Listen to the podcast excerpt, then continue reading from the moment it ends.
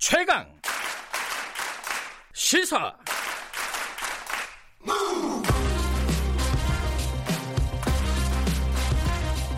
지금 여러분께서는 김경래 기자의 최강 시사를 듣고 계십니다. 네, 어, 아까 브리핑에서 잠깐 언급을 해드렸는데 진보 진영 쪽에서 비례대표를 전담하는 정당을 창당하자라는 움직임이 실제로 지금 진행이 되고 있습니다. 가칭 정치개혁 연합인데요. 어, 이게 뭐 위성정당 아니냐, 어, 또 다른 뭐 그런 얘기도 있고, 어, 그렇지 않다. 이거는 지금, 지금 선거구, 선거법 안에서, 어, 당연히 진행될 수 있는 일이다. 라는 반론도 있고, 여러 가지 얘기들이 나오고 있습니다. 그래서 오늘 하승수 정치개혁연합 집행위원장 연결해서 관련 얘기 여쭤보겠습니다. 안녕하세요. 네, 안녕하십니까. 이게 이제 그 성, 총선을 앞두고 선거용으로 만드는 비례 전용 정당이잖아요. 쉽게 말하면은. 어, 그러니까 기존에 기존에 독자적으로 활동하던 정당들이 예. 네, 선거 시기에 이제 일종의 연합 비례대표 명부를 만드는 거고요. 네. 이거는 뭐 유럽이나 뉴질랜드 같은 나라에서 많이 있었던 뭐 그런 방식입니다. 음. 근데 이제 보통은 어 우리는 네. 지금까지 뭐 다당제가 아니었기 때문에 어 좀 낯선데요, 이게. 그 네. 어떤 정, 정당이라 그러면 하나의 정치적인 지향을 갖고 있는 집단으로 보통 알고 있지 않습니까? 근데 이, 네네. 이, 이 거는 그렇지가 않잖아요. 여러 정당들이 모이는 건데 네. 이게 그 우리 국민들, 그 유권자들한테 이게 어떤 호소력이 있을까요? 어, 그 일단은 이제 이번에는 그 선거제도 개혁이 됐지 않습니까? 네. 에, 그래서 준연동형 비례대표제가 도입이 됐는데 그런데 문제는 이제 그 미래한국당이라는 일종의 좀 꼼수 정당이 생기면서 네. 어, 오히려 비례대표제 도입 이전보다, 그러니까 선거제도 개혁 이전보다 더, 어, 비례성이라고 하는 게 깨질 수 있는 상황이 된 겁니다. 표에 등가서. 네. 그러니까 미래한국당을 지지하는 표가 더 많은 가치를 인정받고, 네. 어, 다른 정당을 지지하는 표는 가치를 덜 인정받는 네. 이런 일이 발생하게 되는데요. 네. 가령 뭐 미래한국당이 한 40% 정도 지지를 받아도 이번 선거제도 개혁에서 준연동형 30석이 도입됐는데 네. 에, 그 30석 중에 21석, 한 70%를 가져가게 되는 40% 지지율로도 예. 어, 이런 상황이 된 겁니다. 그러니까 음. 이렇게 좀 어, 이런 상황이 벌어졌을 때 네. 여러 정당들이 예, 선거 시기에 연합을 해가지고 이런 문제에 대응하는 것은 저는 충분히 예, 가능하고 명분도 있다고 보고요. 네. 왜냐하면은 어, 만약에 이렇게 선거연합 정당을 만들어서 대응하지 않으면 네. 말씀드린 것처럼 미래 한국당을 제외한 네. 나머지 정당을 지지하는 유권자들의 표의 가치가 네. 훼손되는 결과가 발생하는 겁니다. 음. 그래서 이런 이런 좀 상황이 있기 때문에 아직 한국에서는 좀 낯설지만 네. 뭐 일종의 새로운 시도로서 좀 선거연합 정당이 필요하다 그렇게 생각을 합니다. 일부에서는요. 이게 네. 그 그러니까 미래 한국당을 꼼수라고 한다면은 네. 어, 이것도 꼼수를 꼼수로 대항하는 거 아니냐, 대응하는 거 아니냐 이렇게 얘기를 한단 말이에요. 일부에서는 여기에 대해서는 뭐라고 말씀을 하시겠습니까? 저희는 꼼 미래한국당이라는 꼼수에 대해서 네. 일종의 국민의 한 수를 두자라는 겁니다. 음. 어, 꼼수를 뒀는데 그럼 그 꼼수를 방치하면 말씀드린 것처럼 네. 유권자들이 던지는 소중한 표의 가치가 왜곡이 되는 거거든요. 네. 그러면 그 왜곡을 바로 잡는 방법으로 방법이 뭐가 있냐? 사실은 중앙선관위가 이런 미래한국당 같은 위장 정당을 좀 막았어야 되는데 네. 막지를 못했고요. 네. 그렇다면은 지금은 어, 우리 국민들이 들수 있는 한 수를 만들어주는 게 역할이 필요한데 네. 그거는 이제 말씀드린 것처럼 연합정당을 만들어서라도 어 그래서 이제 그 어, 정당 각 정당에 던지는 유권자들의 표의 가치가 동등하게 인정받을 수 있도록 네. 저는 만드는 게 필요하기 때문에 이거는 뭐 꼼수에 꼼수로 대응하는 게 아니라 네. 꼼수에 대해서 좀 정당한 한 수를 주는 거라고 보고요. 예. 말씀드린 것처럼 선거연합은 정당 정치가 발전한 여러 나라에서 하고 있는 일입니다. 네. 그런데 자- 미래한국당 같은 위장 정당은 전 세계 어디에도 없는 거고요. 네. 그래서 전 세계 어디에도 없는 꼼수에 대해서 어, 정당 정치가 발전한 많은 나라에서 하고 있는 선거연합이라는 국민의 한 수를 두자라는 취지입니다. 지금 그러면 현실적인 얘기를 좀 여쭤볼게요. 그, 네. 어, 정치개혁 연합이라는 거를 만든다면은, 아, 지금 이제 네. 창당 준비위원회가 대- 지금 진행 중인 거죠? 네, 오늘 창, 창당 준비위원회 결성 신고를 할 예정입니다. 아, 오늘 신고를 하시는 건가요? 네, 근데 네. 이게, 어, 기획하는 대로 되려면은 뭐 네. 많은 정당들이 연합을 해야 되는 거 아닙니까? 그죠? 그리고 가장 네, 큰. 비중이 당연히 민주당일 거 아니에요. 근데 민주당은 네네. 여기에 대해서 아직 입장이 좀 뚜렷하지가 않은 것 같아요. 지금 어떤 상황이에요? 지난주 금요일 날 어, 제안서를 보냈고요. 네. 그리고 민주당에서 검토 중인 걸로 알고 있습니다. 네. 어, 상당히 중요한 문제이기 때문에 뭐 검토에 좀 시간이 걸릴 거라고 보고요. 그, 그 어. 사전에 조율은 안 된 겁니까? 민주당하고? 어, 민주당하고 사전 조율은 안 했고요. 예. 어, 그 정식으로 지난주 금요일 날 기자회견하고 음. 제안서를 보냈는데 네. 어쨌든 민주당 분위기는 제가 언론을 통해서 전해 듣기로는 네. 상당히 좀 진지하게 검토하고 있는 걸로 알고 있습니다. 진지하게 검토하고 있다. 그런데 이제 좀 딜레마가 있습니다. 이 내부적으로 보면은 어, 최재성 의원처럼 비례대표 후보 공천하지 말고 민주당은 이, 이- 네. 그 말이 이제 이 정, 정치개혁 연합 쪽으로 방향을 좀 선회하자라는 취지로 들려요. 들리기는. 근데 또 네. 한편으로는 지금까지 위성 정당이나 이런 비례 정당 만드는 게 아, 위헌이다, 꼼수다 이렇게 계속 민주당은 얘기를 해왔습니다. 지금 선거법 취지에 안 맞는다. 근데 여기서 이런 어, 자기들이 비례 정당 비례 후보를 안 내고 어, 정치개혁 연합에 합류할 수 있을 것인지 이 좀 비난을 좀 감수해야 되지 않을까요? 이거 어떻게 생각하십니까 이 부분은?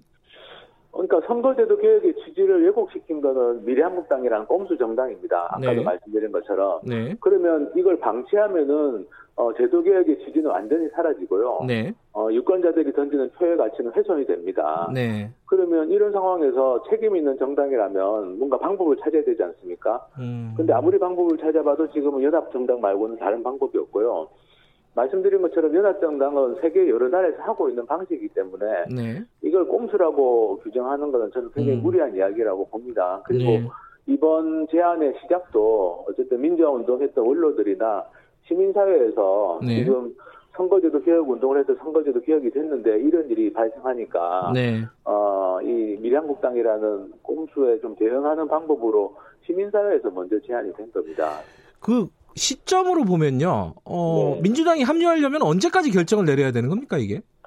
어, 지금 16일까지 예. 각 정당이 비례대표 후보 공천 룰을 선관위에 제출해야 됩니다. 네, 어, 그러려면 이제 연합정당이니까 네. 사전에 에, 협의나 논의가 음. 필요한 거죠. 네. 그러면 현실적으로는 이번 주를 넘기면 네, 좀 일정이 너무 촉박해진다고 보고요. 네, 가능하면 민주당이 빨리 결단을 해야지 네. 또 다른 정당들의 의사결정에도 좀 영향을 줄 수 있을 것 같습니다.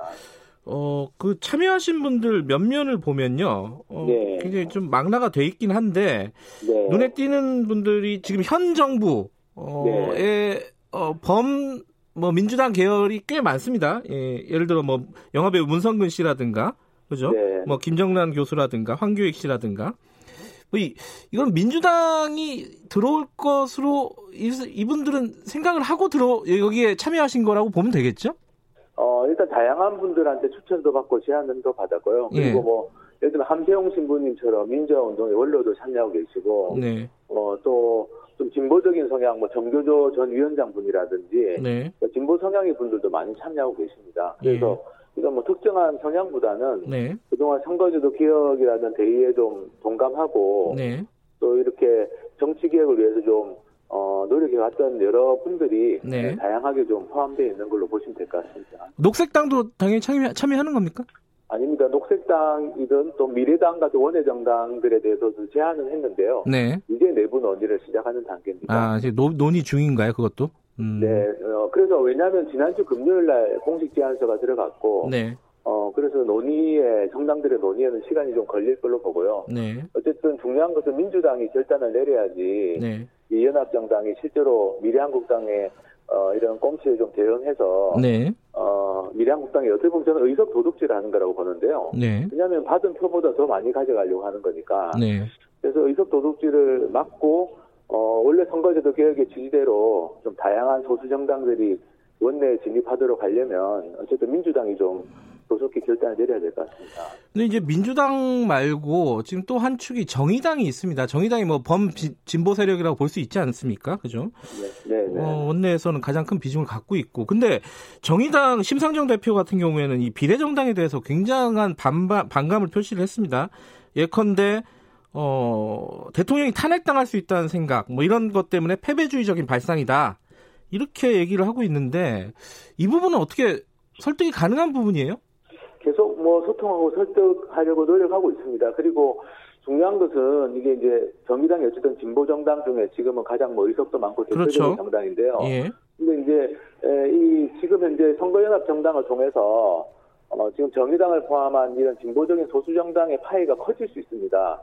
그 음. 파이는 미래한국당 파이를 가져오는 거거든요. 네. 미래한국당이 지금 어, 자기 정당 지지율보다 한 최소 10석 정도 예. 미래 의석을 더 가져가게 되는데 그 10석을 선거연합 정당에 가져와서 정의당을 포함한 진보적인 소수 정당들이 원내에 들어, 들어도 가고 또 네. 의석도 확대되면 그러면 그게 전체 진보 정치에 저는 큰 도움이 될 거라고 보고요. 그래서 좀 대성적인 견제에서 좀, 어, 음. 어, 좀 숙고를 해주실 것을 어, 요청을 드리고 싶습니다. 그 정의당의 반론 중에 하나가 또 그겁니다. 방금 말씀하신 부분에 완전히 반대되는 얘기인데요. 이게 네. 결국은 의원 꿔주기 뭐 이런 것들이 불가피하기 때문에 중도층이 이탈할 것이다. 오히려 파이가 더 작아질 것이다라는 게 정의당 쪽의 얘기예요. 네.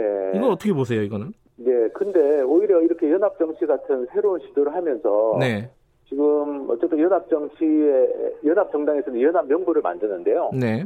그 연합 명부에 예를 들면 청년 어, 후보들이 대거 어, 들어간다든지 왜냐하면 또 어, 진보적인 정당 특히 원외 정당들 같은 경우는 청년 정치인들이 많, 많습니다. 네. 그러면 그런 어, 청년 정치인들에게 어, 기회가 대폭 확대된다든지 또 이 정치개혁 이 이런 선거연합 정당이 예, 지금 현재 뭐 선거제도 개혁도 미완성 아닙니까? 네. 미완성인 선거제도 개혁이라든지 국회 개혁이라든지 뭐 특권 폐지 같은 이런 이슈들을 정말 여러 정당들이 힘을 모아서 또 국민들에게 에, 제안, 제안 하고 어, 또 이렇게 비전을 보여드린다면 네. 저는 오히려 정도층이 지금까지 봐왔던 이런 좀 소모적인 정치 행태가 아니라 네. 정말 한국 정치에 좀 희망이 보이는 거라고 저는 생각할 수도 있다고 보고요. 예. 그래서 어떤 어, 이 연합 정당이라는 것 자체가 새로운 시도고 다양한 가능성이 열려 있기 때문에 네. 저는 오히려 한국 정치에 신선한 변화를 가져올 수 있을 거라고 또 봅니다.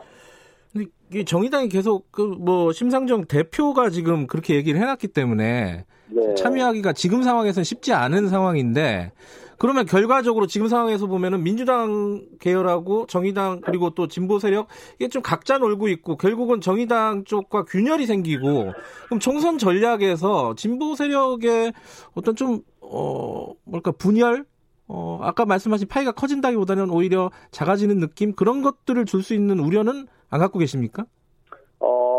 어, 저는 뭐, 이, 이 선거연합 정당 제안이 예, 이루어진 지가 얼마 안 됐기 때문에요. 네. 어쨌든 논의의 시간이 좀 필요하다고 보고요. 네. 어, 말씀드린 것처럼 여러 정당들이 예, 각자 정책을 가지고 경쟁도 하지만 네. 이렇게 에, 일종의 선거제도 개혁이 아, 뭐 이런 위기를 맞고 있는 정치 네. 개혁이 위기를 맞은 거죠. 네. 공수 때문에 위기를 맞았는데 이런 위기에 좀 공동 대응해 나간다면 네. 그러면 오히려 어, 말씀하셨던 어, 그동안 좀 개혁 대 반개혁의 구도에서 네. 좀 반개혁의 목소리가 굉장히 크고 그 꼼수가 어떻게 보면 좀 통할 수 있는 상황이었는데 네. 오히려 이제 개혁을 주장했던 세력들이 네. 거기에 대해서 좀 대응하고 함- 함께 힘을 모으는 그런 예. 계기가 될 수 있을 것 같고요. 그래서 그런 점에서는 어쨌든 이번 주까지 각 정당들이 저는 좀 더 숙고하고 네. 어, 문제를 좀그 함께 풀어갈 수 있으면 좋겠습니다. 이게 참여하는 정당들이 결정이 돼야지 이제 비례 후보를 어떻게 선정을 할 건지 선출을 할 건지가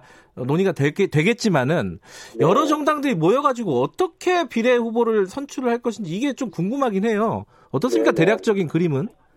어, 일단 그 연합 정당이니까 연합 명부를 만드는 건데요. 네. 근데 이제 몇 가지 원칙을 아마 정당들끼리 정해야 될 겁니다. 네. 가령 말씀드린 것처럼 어, 청년 후보들이 각 정당이 어차피 이 비례 후보 선출 과정을 밟고 있습니다. 밟고 있기 때문에 네. 에, 그, 어, 각 정당에서 선출한 비례 후보 명부를 놓고 뭐 몇 가지 원칙을 정해야 될 겁니다. 그래서 네. 어, 뭐 청년 후보를 어쨌든 좀 최대한 어, 청년 후보들이 원내에 많이 진입할 수 있도록 하자든지 네. 가령 이제 이런 원칙들을 좀 정하고 어, 그다음에 지금 개정된 선거법에 따르면 어쨌든 선거인단의 투표 절차를 거치게 되어 있습니다. 네. 그래서 그런 것들과 관련된 좀 룰을 좀 합정하는 게 필요할 것 같고요. 예. 어, 그렇게 하면은 그렇게 예, 복잡한 문제는 아니라고 생각합니다. 그 이게 현실적인 문제인데 나중에 이제 실제로 투표소에 가면은 그 네. 어, 정당 투표 그 순번이 있잖아요. 여기 지금 네. 현역이 없어가지고 맨 뒷번호로 가게 될 가능성이 높지 않습니까? 네, 뭐 그런 어떤 뭐 기술적인 문제들은 예. 일단 그 선거연합 정당이 구성이 되면 예. 그 단위에서 논의를 하면 될 것 같고요. 예. 어, 사실은 지금 가장 중요한 거는 어쨌든 이 선거제도 개혁의 성과를 지켜야 된다라는 대의 명분입니다. 네. 어, 사실 그동안 숱한 그 시민사회단체나 정당들의 노력으로 그나마 준연동형이라는 게 도입이 됐는데 예. 도입되자마자 이게 완전히 훼손되는 상황이 됐기 때문에 아니, 그런 좀 대의를 중심으로 연합정당을 구성하는 게 일차적인 과제고요. 네. 그 다음에 뭐 정치공학적인 문제는 그 다음에 네. 문제라고 생각합니다. 알겠습니다. 오늘 여기까지 듣겠습니다. 고맙습니다. 네, 감사합니다. 네, 하승수 정치개혁연합 집행위원장이었습니다.